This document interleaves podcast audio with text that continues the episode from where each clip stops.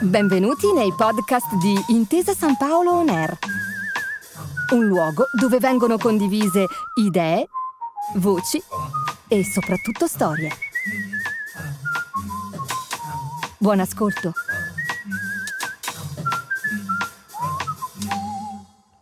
C'ero una volta. Racconti e ricordi di Ottavio Fabbri letti dall'autore.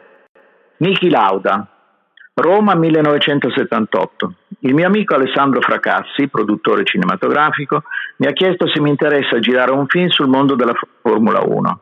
Siamo entrambi d'accordo che un film verità costituirebbe un documento filmato, anche per gli appassionati, molto più affascinante che una storia a trama, magari sentimentale e così ho accettato di iniziare il lavoro con delle riprese filmate durante i Gran Premi, con interviste ai piloti, ai meccanici, ai vari team e a tutto il mondo che ruota intorno al cosiddetto circo della Formula 1.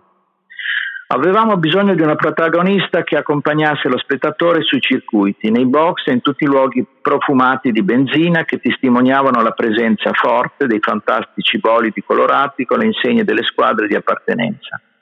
Alessandro mi chiede, che ne pensi di Sidney Rom nel ruolo della giornalista intervistatrice? Mi pare perfetta. E così il film Formula 1 Febbre della velocità, magnificamente montato da Mario Morra con testi di Oscar Refici e musiche dei fratelli De Angelis, inizia con un incontro di Sidney con Nicky appena sceso dal suo aereo da lui pilotato. Ma andiamo con ordine di quelle che furono le riprese. Siamo al circuito di Monza e chiedo a Lauda, che sta provando la Ferrari, se può farmi un passaggio veloce dal rettilineo dei box in poi. 340 va bene? Parlava più come un astronauta che come un normale pilota. Certo, cosa devo fare? Soprattutto allontanarti dalla macchina da presa perché io la sfiorerò. Sei tranquillo che mi allontano di sicuro. E così abbiamo messo il remote control per effettuare la ripresa in sicurezza e Lauda a 340 all'ora è passato come un missile terra-terra a pochi centimetri dalla macchina da presa.